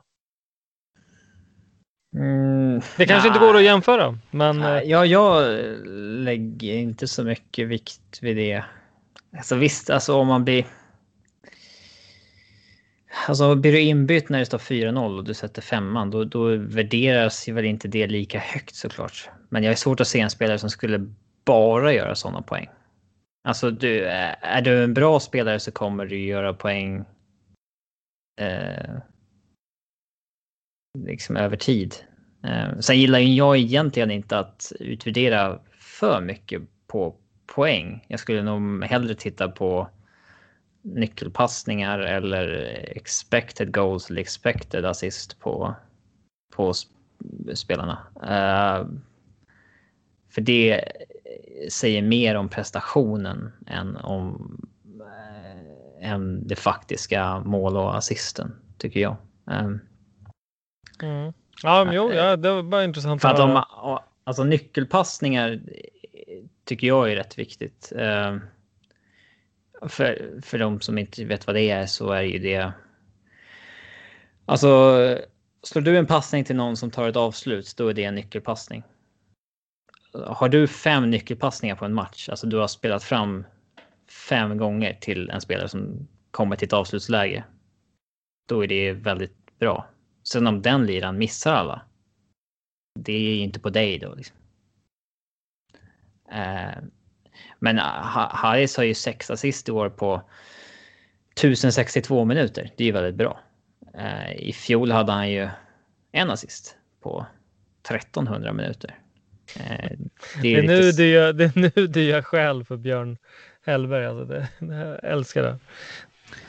Eh, det jag gillar med Bergkrot är ju, alltså, Hayes har ju fått en liten, liten revival i år i och med att han har fått så mycket speltid i, i brist på konkurrens. Men eh, han, det, det, är svårt att kräva eller tro att den här poängskörden att han kommer repetera sex assist var tusende minut han spelar från och med nu. För det är ett oerhört högt snitt. Det är samma, det är i princip samma assistsnitt som han hade 2015 då fram till korsbandsskadan. Då gjorde han det på runt 900 minuter då, de sex assisten. Nu har han gjort det på 1062 minuter, men eh, han har gjort en bra säsong. Det är inget snack om saken. Men den här, nu har det blivit en del assist i år, men den här offensiva uspen. Den ser jag ju inte med liksom ögontestet på samma sätt som man såg 2014 och 15. Då kunde det vara helt eh, stört ibland. Att, alltså, så fort han fick bollen så skapade han en målchans. Eh, på nästan ett eh, alltså, sjukt sätt. Eh, den den har han inte riktigt längre. Nu ligger han rätt högt i statistiken i antal nyckelpass i år faktiskt. Eh, men eh, oh, ja, alltså han har gjort en bra säsong. Det är inget snack om, om det. Eh, men grejen med, med Bergkrot är ju att han. Han har gjort mycket poäng varje säsong, vilket är. Eh, alltså gör man det varje säsong över tid så tyder det på någonting bra tycker jag. Ehm, eh, det finns ganska många spelare som kan göra, ja men som Ring i fjol.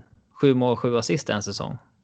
Sen så upprätthåller man inte den nivån. Och där, det finns mycket som tyder på att Backrot eh, är en jämnare spelare. Det är där du försöker säga. Ja. Eh, Över tid. I, i produktion. Ja. produktion. Eh, så kan det nog vara. Det, jag går inte emot dig när det kommer till statistiken mer. Men, men eh, han är väl rätt given att starta på söndag då, Harris? Jo, men det känns det som. Och, Om eh, inte man spelar Kalle som tia och sätter ut Mange till höger. Men det tror jag inte. Nej, det tror inte jag att man gör. Att jag, nej. jag tror inte Kujovic startar efter skadan. Om inte Chili spelar nia. Mm. Här, vi är ju mera in the dark än på länge här. Ja, det blir spännande att se om det blir match också, ska vi tillägga. Men det tror vi. Ja. Väldigt mycket in the dark. Men fan, man hoppas ju att Kalle studsar tillbaka och eh, gör en bra match. Eh, det känns som att det behövs för honom och för, ja, inte minst för honom. Mm. Eh, det har varit lite... tre skytteligavinnare som potentiella anfallsalternativ nu. Mm. Mange, Kalle och Kujovic har alla vunnit skytteligan i allsvenskan senaste fem åren. Det måste vara unikt att man kan ha det i startelvan. Ja, sen delar ju Kalle och Mange ett år på 14 som är en ganska låg siffra. Men eh, jag, tror ingen, jag tror det är lägsta siffran sen, eh, ja, en bra bit tillbaka faktiskt. Eh. Mm. Men du, vi, eller vi, du har ju faktiskt eh, ringt upp eh, en av de, vad sa vi, 6-7 Helsingborgs supporter som existerar. Och det är ju Olof Muller som var med förra gången. Och om det fortfarande är folk som lyssnar på detta så får ni nu lyssna till vad Helsingborg har att säga. Ja. Ja, hej och välkomna till del två av Inför-podden inför mötet mellan Helsingborgs IF och Djurgårdens IF. Vi är inne i den 18 omgången nu. Eh, säsongen har gått snabbt och eh, precis som inför omgång sju när det var dags för möte med Helsingborg så har vi med oss eh, Helsingborgssupporten Olof Möller. Hur står det till? Ja, eh, precis som inför förra podden så är det väl inte så jäkla kul att vara HIF-are. Men i övrigt, jag har god hälsa så det får man ju vara glad för i dessa tider. Ja, eh, när vi surrade sist så hade ni inlett säsongen med eh, fyra torsk och ett kryss och hade mm. inte gjort något mål. Nej. Eh, men eh, om jag hade sagt då att kommande kommande 11 matcherna så kommer det bara torska två matcher. Då hade du ju eh, tagit det. Ja, och jag hade inte trott det, men jag hade ju jublat så att säga. Eh, nej, men nu, nu du har ju bara torskat två matcher. Mm. Och det är ju då mot eh, AIK senast och eller nej, inte, inte bara två matcher utan nu har ni torskat. Nu är det tre raka. Sirius dubbelt när serien vänder och sen AIK. Ja, exakt. Och nu är man jumbo. Ja, så nu är ni egentligen inne i... Eh... Fan vad jag skulle komma med det där med två matcher. Fick jag det ifrån? Det var någonting med två förluster. Skitsamma. Men var inte det på de kommande eh, matcherna efter? Eh, de kommande ja, fram till den här eh, streaken nu på Exakt. tre raka torsk efter den uh, skrällsegern mot Norrköping. Mm. Uh, så att det här är dock för första gången på säsongen som ni har tre raka torsk också. Så att man kan mm. argumentera för att ni är den sämsta trenden den här säsongen. Hur, eh, hur hoppfullt är det just nu? Alltså det är väl inte så himla hoppfullt tycker jag. Eh, det kändes som att fram till inför de här tre matcherna, Sirius, Sirius och eh, AIK, så var det liksom ganska många lag inblandade i den där eh, så kallade bottenstriden. Och det kändes som att eh, en seger eller två segrar. Jag menar efter Norrköping så klättrade vi upp och så var man plötsligt tolva. Eh, nu känns det som att det har blivit ett lite mer bottenskikt, eller än mer bottenskikt så att säga med oss och Falken, Falkenberg och Kalmar. Som är fast förankrade på 13 poäng. Medan det har då blivit ett litet glapp upp till AIK. Jag tror de ligger på 16 va? Sexpoängsmatch eh, som ni torskar. Exakt. Så att eh, det känns som att det lite blir sådär Sen är man ju alltid liksom, jag är ju pessimistiskt lagd som supporter eh, av förklarliga skäl när man håller kanske på det här laget. Men eh, det känns också som att i bästa fall når vi en kvalplats. Liksom. Det känns som att det har blivit, gått över mer till att liksom ligga i de funderingarna. Och, eh, för att det är ju ändå in i 18 omgången vi går nu. Eh, efter ett par matcher kunde man säga det är lång tid kvar, det är lång tid kvar. Nu är det liksom inte så lång tid kvar. Ja, I sista tredjedelen snart. Exakt. Sista racet liksom. Det, kän, det är helt sjukt att det har gått så fort. Eh, men ja, nej, så att det känns ganska negativt, precis som det gjorde egentligen inför vår förra podd, för då hade det inte heller gått så bra. Ja, vilka lag i botten här är det som eh, är förhoppningen? Ja, det vet alltså Kalmar och Falkenberg kommer ju inte gå på någon hot streak och liksom reda ut här. Men det kan mycket väl ske i Göteborg eller AIK till exempel. Ja, och det känns som att liksom AIK och Göteborgs eh, transferfönster eh, var ju betydligt starkare än de andra bottenkonkurrenterna så att säga. Eh, mm. Medan vi plockade in Mahuli så plockade de in liksom Rogic och och eh, Wernbloom till exempel eller liksom Sotte. Alltså ja, det är olika hyllor man shoppar från så att säga. Och därför tror jag inte att AIK Göteborg kommer vara indragna den här striden. Det är väl snarare i så fall de jag ser i närmast det är väl Varberg och Örebro men samtidigt Örebro brukar ju simma lugnt och Varberg har ju sett starka ut ändå. Mm. Hur, eh, ja, hur summerar vi de här 17 omgångarna då? Vad har blivit som eh vi förväntade oss och vad har inte blivit som vi förväntade oss? Alltså jag hade nog förväntat mig ganska mycket mer stabilitet. Eh, det känns som att eh, det inte finns någon jämn nivå riktigt i spelet. Jag tycker att vi kan liksom slå AIK eller slå IFK Norrköping och göra rätt bra insatser men sen är liksom lägsta nivån är otroligt låg. Eh, dubbla förluster mot Sirius som var liksom relativt klara och en förlust mot AIK där vi liksom inte ens kommer upp in, Vi står runt och trillar boll egentligen. Oavsett vad Olof Mellberg säger så hade vi inte så mycket i den matchen. Liksom. Så att jag, jag trodde väl inför säsongen och med liksom Adil Kisil som är liksom chefscout Olof Mellberg att det skulle bli någon form av lite mer som man nu brukar prata om sådär processer och sånt. Alltså lite likt vad Jimmy Tillin haft i Elfsborg även om det först har kickat in nu. Men du förstår vad jag menar, att det skulle vara liksom ett lite mer långgående projekt och att vi skulle bli lite mer stabila. Men nu är vi ju här liksom jumbo. Och jag tycker att liksom det är för... Det, är för, det, det känns, det är för mycket skador och det är för mycket liksom ruljans på spelare och det är för mycket skit överhuvudtaget känns det som. Och så nu liksom Almin Gigovic fick covid och alltså ja. Det känns som att det är en säsong där du vet sådär mycket går emot en. Vilket det gör ju om man ligger i botten i och för sig. Mitt intryck är att ni har verkligen inte kunnat sätta en 11 på något sätt. Nej, jag tror att Kaos. jag hörde sådär eh, Helsingborgs Dagblads HF-podd. Eh, och de sa att om Keba Ceesay, alltså nyförvärvet, tillsammans med Marcus Olsson och Mahuli, om de tre nyförvärven spelar så kommer HF använda sig av 29 spelare den här säsongen.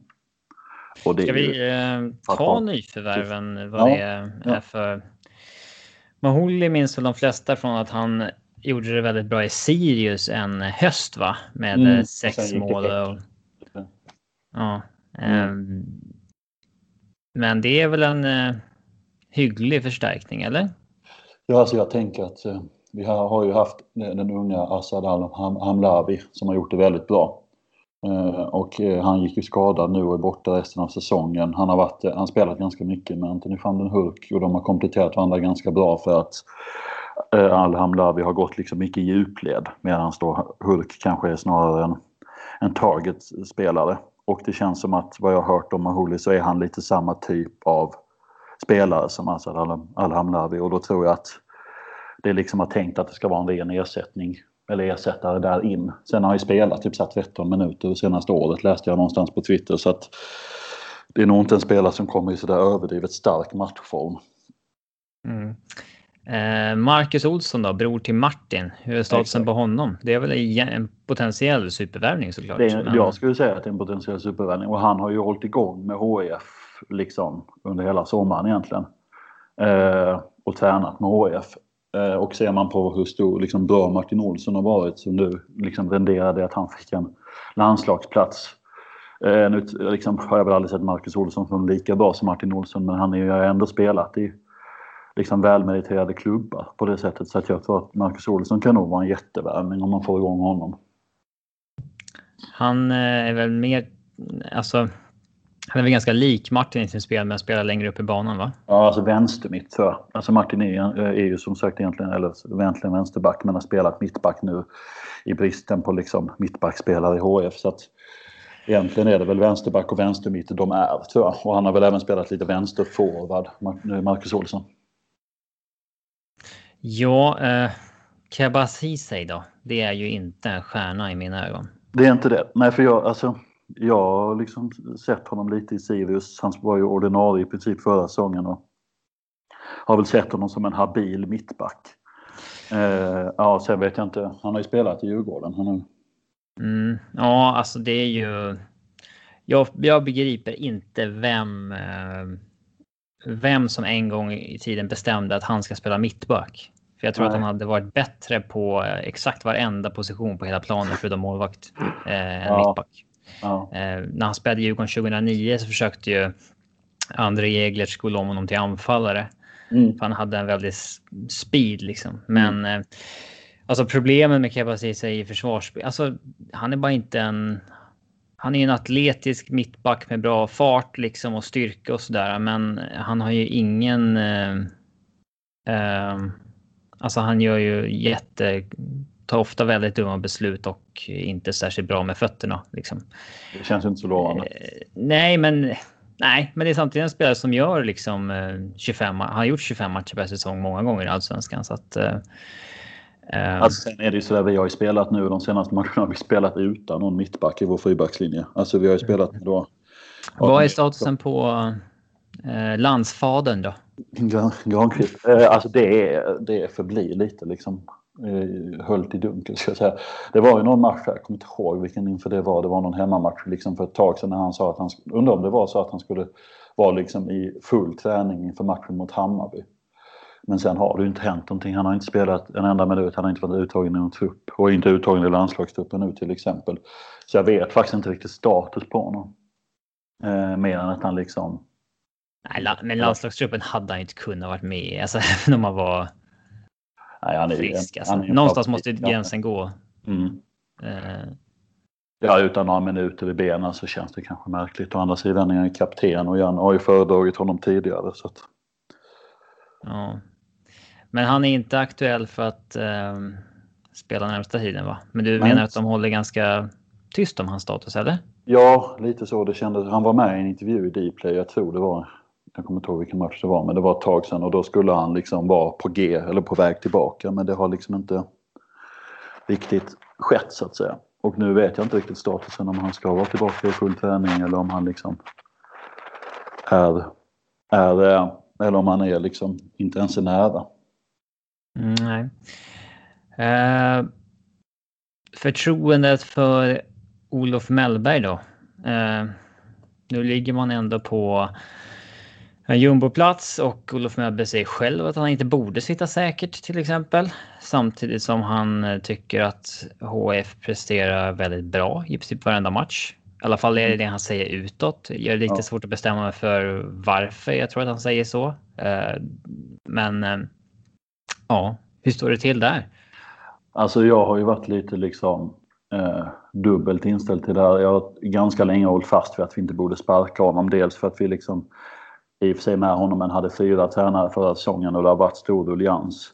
Och på något sätt har jag liksom, som jag nämnde innan, trott på den här liksom processen som är Adil Kisil och Olof Mellberg. Eh, men sen matchen liksom mot AIK så kändes det bara som att liksom, det var någonting i hans blick. Liksom, och det kanske låter liksom basalt men han såg bara så helt liksom tomögd ut. Som att det liksom, som att det liksom i princip hade getts upp. Alltså du vet, satt och stirrade i, i liksom ner i marken och liksom, för han har ju varit en ganska aktiv tränare på sidlinjen liksom hittills den här säsongen och skrikit och liksom varit engagerad och nu kändes det bara som att han liksom inte var lika aktiv. Och jag menar det är såklart, det kan ju vara ett drag. Jag menar vet spelarna vad de ska göra så behövs det inte en aktiv tränare. Men det kändes bara som luften lite hade gått ur honom. Och sen får man ju, kan man ju säga vad man vill om det här med, med att han säger att vi presterar jättebra efter varje match. Liksom. Det stämmer ju inte. Eh, för vi har inte varit bra. Liksom, vi var inte, liksom efter AIK sa han ju att det var liksom att vi dominerade och var jättebra. Det, liksom, det stämde inte. Vi skapade ju nästan inga chanser alls. Liksom. Och jag vet inte om man gör det, apropå din undan, jag vet inte om man gör det för att skydda spelarna. På något sätt det är liksom det enda jag kan komma på. Att han liksom försöker skydda deras dåliga insats. För att jag kan inte komma på någon annan anledning till att han skulle stå så. Jag menar alla som ser matcherna ser ju att HF inte presterar bra. Alltså mot AIK till exempel. Då. Ja, ibland går ju man in i det här modet av att nu går det skitdåligt. Nu ska vi bara trycka på det som är positivt hela mm. tiden. Liksom. Mm. Men det är inte riktigt samma sak som att hitta på att det dåliga ser bra ut. Nej, exakt. Utan man ska bara liksom fokusera på de bitarna som såg bra ut när man pratar med spelarna då, så att säga. Ja, exakt. Men kanske, det kanske är så att vi eh, vi har alltid sett Olof, eller alltid, de senaste åren har vi sett Olof Mellberg som ett superintressant tränarnamn. Mm. Eh, och, eh, det då, han gjorde det skitbra faktiskt. Ja, han gick upp, han vann division 1 och sen superettan med BP och sen hoppade av. Mm. Och eh, sen. Sen har man ju liksom pratat om att det har surrats om att. Eh, för Asrudin Valentic har inte gått så bra på eget hand heller. De två gjorde det jättebra i BP och det kanske är så att först så var ju allt anledningen att nej, men de två måste ha varandra för att det ska fungera. Mm. Men kan, vi kanske liksom. Det kanske inte var så himla bra i BP heller. Alltså tittar man på vilken trupp de hade i division 1 så skulle de ju jogga hem den. Och mm. det är inte första gången vi ser ett lag som är nykomlingar i superettan vinnare. Mjällby gjorde det inför den här säsongen. Ja, exakt. Det var kanske inget liksom mirakel så. Alltså man, man kan ju, det är svårt att göra det mycket bättre, men han vinner ändå superettan med spelare som Viktor Gyökeres och Kevin Cabran och ja. Joel Kviberg som sen går till MLS och Gustav Sandberg ja, Magnusson. Och... Ja, det är kvalitetsspelare. Alltså, ja, det, det var. det är ett bra lag när man tittar tillbaks på det där. Och då, Mm. det kanske... Han kanske inte är så bra som man tror. Nej. Ehm, Jag har också varit inne på den tanken själv.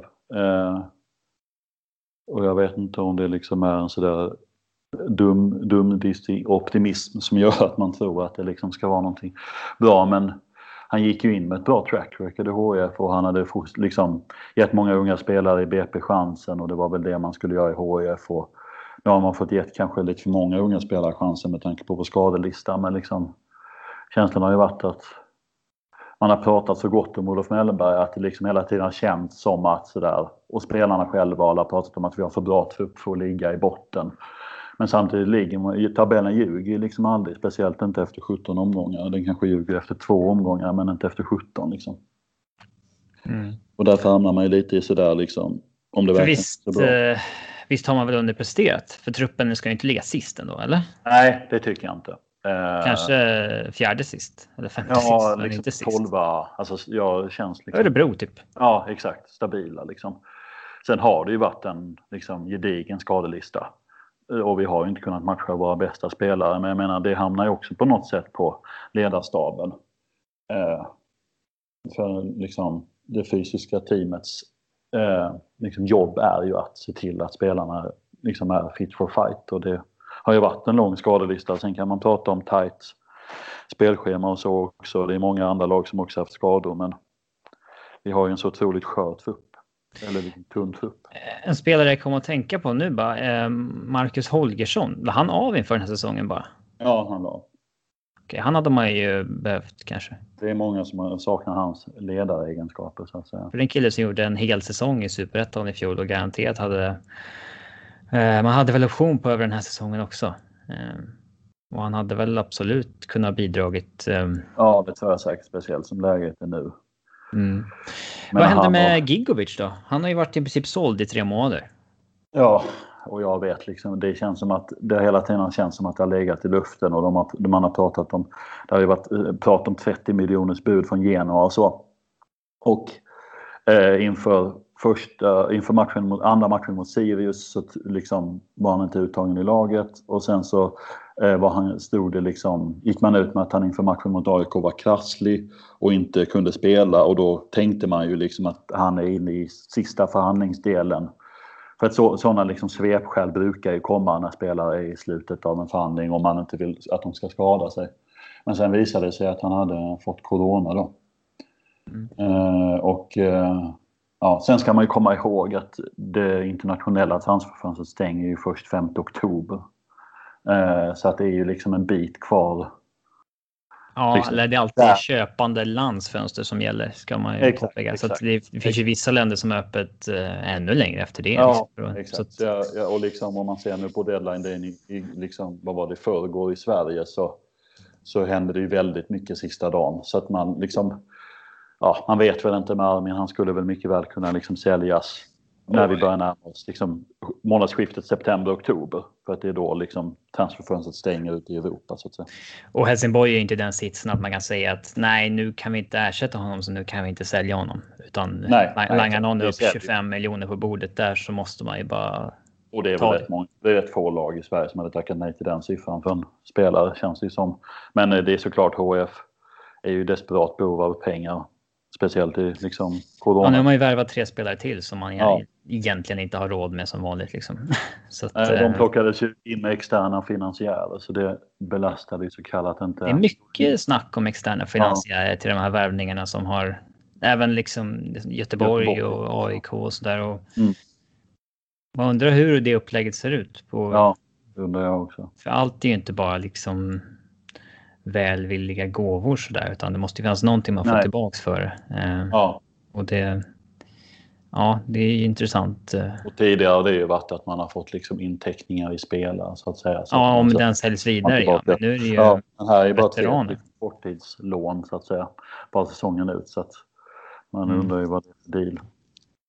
Ja, man lånar av framtida sponsorpengar eller någonting. Det, Ja, man vet inte. Sånt där brukar ju liksom hållas gö- gömt eller liksom inte berättas om så mycket. Eh, hur, ja inför eh, ja, eh, söndagens match då, då mot Djurgården, vad, eh, vad kan vi förvänta oss för lag? Alexander Nilsson har ju stått här sista vad är, sju matcherna eller någonting. Ja, och kommer stå mot... Eh, Lindegård är inte... Undrar om inte han gjorde sin första match mot er. Alexander jo, Nilsson. exakt. Det var ju så här, oh, skönt. Bra. Han bara tredje målet uh, kommer stå. Nu jävlar. Ja, exakt. Och sen har han liksom överraskat positivt. Gjorde en lite svagare insats mot AIK, men jag menar han spelar ju i division 1 så sent som förra säsongen så att, att man skulle förvänta sig att han skulle vara någon allsvensk toppmål. Jag tycker han har presterat väldigt bra utifrån de förutsättningarna och han kommer fortsätta spela på söndag som jag har förstått det. hade varit intressant om en klubb liksom hade en superliten spelarbudget men det var, man fick så här heltidsanställa typ 15 scouter i Sverige eh, mm. eh, i ett år och bara plocka så här spelare från division 1 och division 2. Jag tror fan att man skulle kunna få ihop ett slagkraftigt lag. Alltså. Alltså, så. För och sen det finns... kunna sälja vidare. Ja, för vi ser ju sådana här spelare dyka upp då och då som har spelat division 1 och sådär. Och det, mm. Jag tror skillnaden på talang mellan en division 1-spelare och en allsvensk spelare är inte alltid svinmycket, utan det handlar Nej. mer om eh, ja, dels ha fått möjligheten och dels att vara, alltså få förutsättningar att träna ja.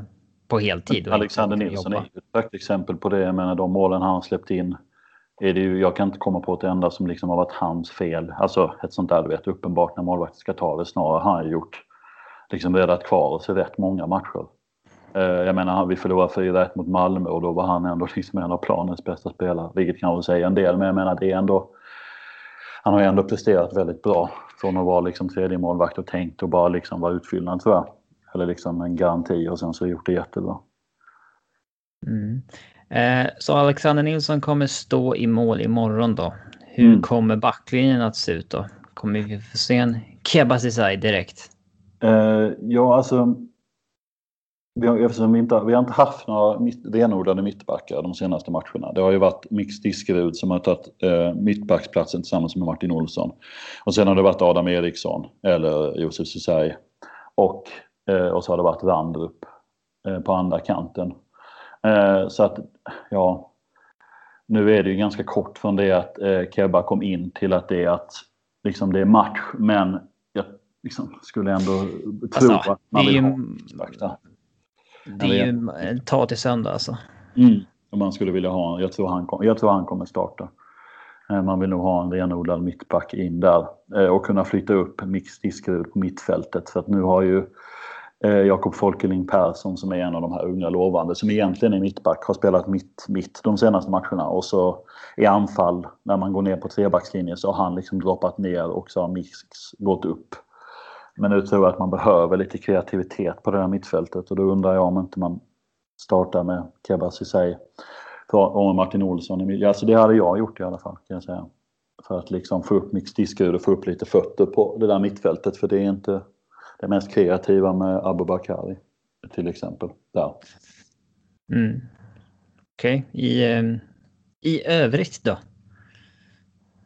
Ja, i övrigt så känns det som att elvan kommer se ut lite som den har gjort innan. Det är väl eventuellt då Marcus Olsson kommer in men man kanske inte kommer vilja slänga in alla tre nyförvärv direkt. Men eh, jag tror den kommer vara ganska lik som AIK. Då var det ju Timothy Andersson på topp tillsammans med Anthony van den Hurk och så var det Abubakari och Folkeling Persson. Alltså det, ja, det är ju liksom inte en jättespännande elva egentligen. Ja. Och sen liksom bakom den här liksom Djurgårdsmatchen, eh, med all respekt för er, så hägrar ju matchen mot Kalmar. Och det är ju liksom en helt säsongsavgörande match som många andra liksom. matcher såklart. Men där är det ju liksom verkligen en helt säsongsavgörande match.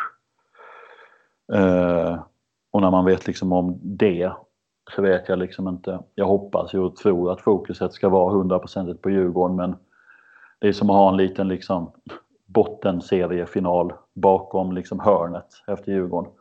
En match där man troligtvis får klara sig utan Martin Olsson för att han är på landslagsuppdrag. Och HIF har inte valt att tacka nej, eller innan, inför säsongen tackade man inte nej till att spela den här matchen, vilket man kan göra. Så att vi får väl klara oss utan Martin Olsson och Brandur Henriksson som ska till Färöiska landslaget i matchen mot Kalmar. Mm. Okej. Okay. Uh, men kan, alltså man kan väl inte liksom... Nu är det inte det du föreslår exakt, för man kan ju inte vaska liksom en allsvensk match för att man har viktigare runt hörnet. För att Nej, man, absolut inte. man kan ju vinna mot alla i allsvenskan. Ja. Liksom. Och senast eh, liksom var det en jättedålig period som sen vände mot, eh, mot Djurgården när vi spelade 2-2 uppe i Stockholm och sen gick vi obesegrade i sju matcher. Eh, I och för sig var det väl sex kryss och en vinst men det var ändå sju obesegrade matcher. Så en liknande, liknande vändning skulle ju kunna komma här och nu är det på hemmaplan och så. Eh, och jag säger inte att jag tror att de liksom ställer ut skorna. Men jag bara är rädd för att liksom när man möter en topplag och har en annan bottenkonkurrent runt hörnet i nästa match att det liksom tenderar att tappa lite fokus. Speciellt om det går lite emot i början. Vad tror du då i- imorgon? Jag tror att eh, Djurgården vinner. Eh, men jag hoppas att HF vinner såklart. Men jag tror att eh, det känns som att eh, Mange Eriksson in liksom förstär- försvagar inte direkt ert lag. Är han spelklar förresten? Ja, han satt ju på läktaren och tittade på matchen mot Göteborg till exempel. Mm. Han var ju officiellt klar samma dag, va? eller dagen innan. Mm. Men han är inte spelat klart till den, men det var ju nio dagar fram till den här. Djurgården har fått vila nu, ja nio dagar, alltså historiskt länge Mm. den här säsongen. Ja. Så att, ehm, ja, och det, det gillar ju Kim och Tolle som är väldigt sådär måna om eh, träning och, och den biten. Eh, Mm. Så att ja, det Men ska... logiskt sett kan ju inte det här sluta i något annat än Djurgårds vinst så att säga. Även om man det Nej, inte för den ska ju... matchen också. Då hade vi inte gjort något eh, liksom, ändamål. Men nu kommer vi också från tre förluster. Och liksom medan ni på något sätt har tuffat igång lite. Jämfört med förra matchen. Jag. Mm. Ja, det nej, den ska, ju bara åka, den ska ju bara åka ner och vinnas egentligen. Så det är Mm. ju inställningen i alla fall i, Mm. från supportrarhåll. Mm. Ja, men eh, tack för eh, din medverkan Olof. Så får vi se om vi hörs någon gång nästa säsong eller om det... Ja, ja, det tror jag. Det hoppas vi på i alla fall. Vi klarar oss Ja. kvar med kval vet du.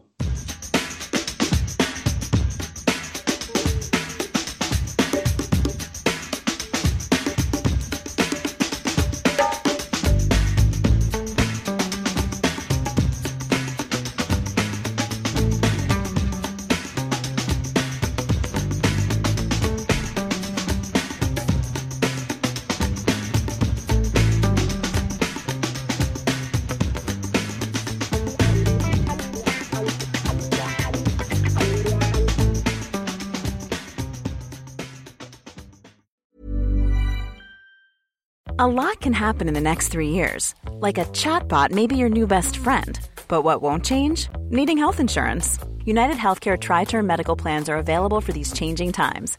Underwritten by Golden Rule Insurance Company, they offer budget friendly, flexible coverage for people who are in between jobs or missed open enrollment. The plans last nearly three years in some states, with access to a nationwide network of doctors and hospitals. So, for whatever tomorrow brings, United Healthcare Tri Term Medical Plans may be for you. Learn more at uh1.com. Even on a budget, quality is non-negotiable. That's why Quince is the place to score high-end essentials at 50 to 80% less than similar brands. Get your hands on buttery soft cashmere sweaters from just 60 bucks, Italian leather jackets, and so much more.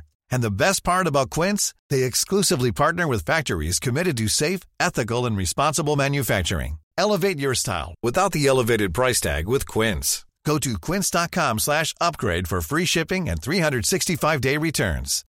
When you need mealtime inspiration, it's worth shopping Kroger, where you'll find over 30,000 mouthwatering choices that excite your inner foodie. And no matter what tasty choice you make, you'll enjoy our everyday low prices, plus extra ways to save, like digital coupons worth over $600 each week. You can also save up to $1 off per gallon at the pump with fuel points. More savings and more inspiring flavors make shopping Kroger worth it every time. Kroger, fresh for everyone. Fuel restrictions apply.